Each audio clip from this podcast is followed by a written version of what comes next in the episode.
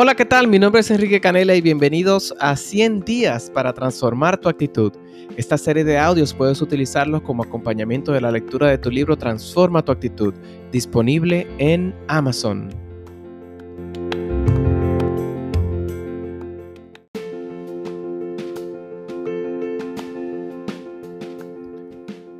Empecemos con la siguiente frase.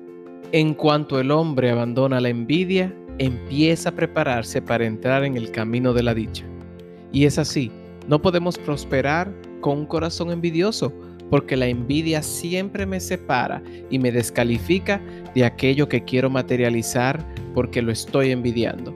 O sea que si queremos avanzar y prosperar, debemos trabajar esta actitud, cancelarla y mantenernos alejados de ella.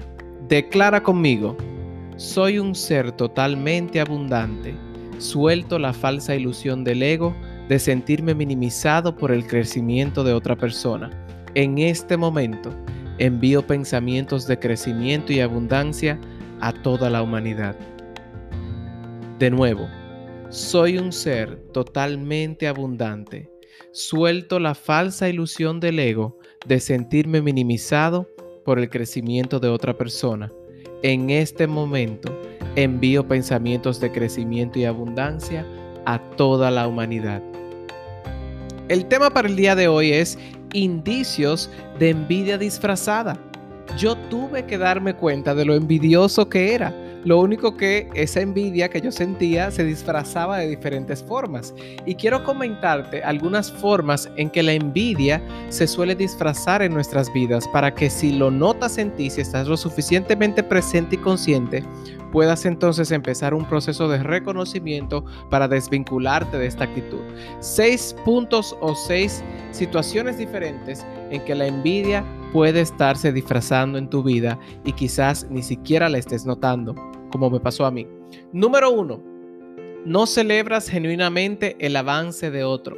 Siempre he dicho que cuando tú celebras el éxito ajeno como el tuyo propio, el tuyo está a la vuelta de la esquina. Visualiza qué pasa cuando una persona cercana a tuya tiene un logro, tiene un éxito, va avanzando, tiene una promoción, se gana un dinero ¿Qué tanto tú celebras ese avance o ese éxito de esa persona? Muchas veces no es que queremos que a esa persona le vaya mal, pero realmente nos sentimos igual de felices y emocionados como si hubiésemos sido nosotros mismos.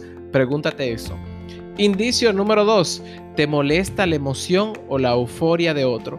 Cuando alguien viene a contarte una buena noticia, algo que le pasó, algo emocionante que está viviendo, algún sueño que ha cumplido, alguna experiencia que quería vivir, que quería eh, eh, darse el permiso de experimentar.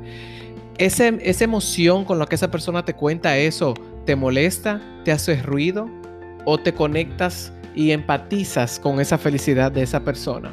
Mucho cuidado con molestarte con la felicidad o lo que tú entiendes que está demasiado emocionado para semejante noticia.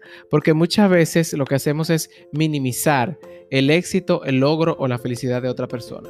O sea que indicio número dos, te molesta la emoción o la euforia con que otro viene a contarte una buena noticia. Número tres, te hacen ruido esas buenas noticias. Cuando tú escuchas a alguien que te viene a comentar alguna bendición que está viviendo, a un logro que ha alcanzado, tú eh, dices, está raro eso, ¿cómo puede ser posible? Tú cuestionas ese resultado, cuestionas ese golpe de suerte, entre comillas. Cuidado con esa parte. Indicio número cuatro, minimizas los resultados de otra persona cuando esta persona o otra persona viene también a contarte un resultado, una bendición, o tú mismo lo ves, lo percibes sin que esa persona te lo diga, tú buscas la forma de minimizar eso. Como, ah, no es para tanto, ah, eso no es gran cosa, ah, ya yo lo he hecho eso. Tratas de eh, hacer más pequeño ese avance por alguna conversación o comentario que tú hagas. Así que cuidado con minimizar los resultados, los logros o las bendiciones de otra persona. Indicio número 5, te comparas constantemente. De manera inconsciente o consciente vives comparándote con personas que quizás están en el mismo nicho que tú o cuando viene a ver no, quizás ni siquiera hacen lo mismo que tú pero son cercanos. Te comparas con tu pareja, te comparas con tu mejor amigo, te comparas con algún familiar te vives comparando resultados, qué tan bien le va, qué tanta salud tienen, cómo está su físico, cómo es su relación de pareja. Vives constantemente comparando diferentes eh, áreas de tu vida porque buscas evidencia de que no estás tan mal. Cuidado con esa parte de estarte constantemente comparando. A mí me pasaba, yo me vivía comparando cuando yo inicié mi emprendimiento, yo me vivía comparando con otras personas que a lo mejor empezaron a emprender luego de yo haber iniciado tenían poco tiempo y le estaba yendo mejor que a mí. Y yo decía, pero ¿y por qué? Y eso viene con el indicio número 6. Tiene la mentalidad de por qué yo no. O sea, no es que tú quieres que le vaya mal a esa persona, si le va bien, qué bueno, pero siempre sueles preguntarte, pero ¿por qué yo no? ¿Por qué a fulano le va de tal forma y a mí no? ¿Por qué fulano si emprendió hace poco y yo que tengo tanto tiempo, por qué a mí no me ha ido tan bien?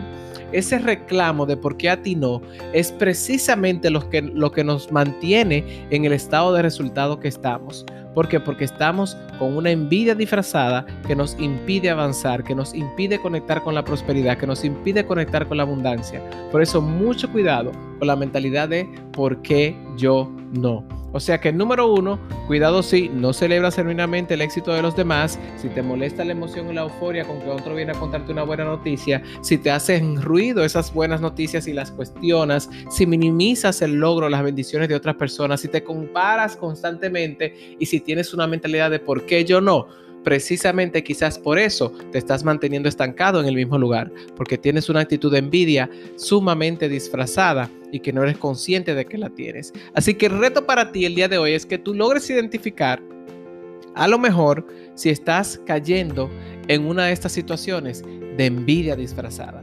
Así que espero que puedas meditar al respecto y nos vemos en otro día de 100 días para transformar tu actitud.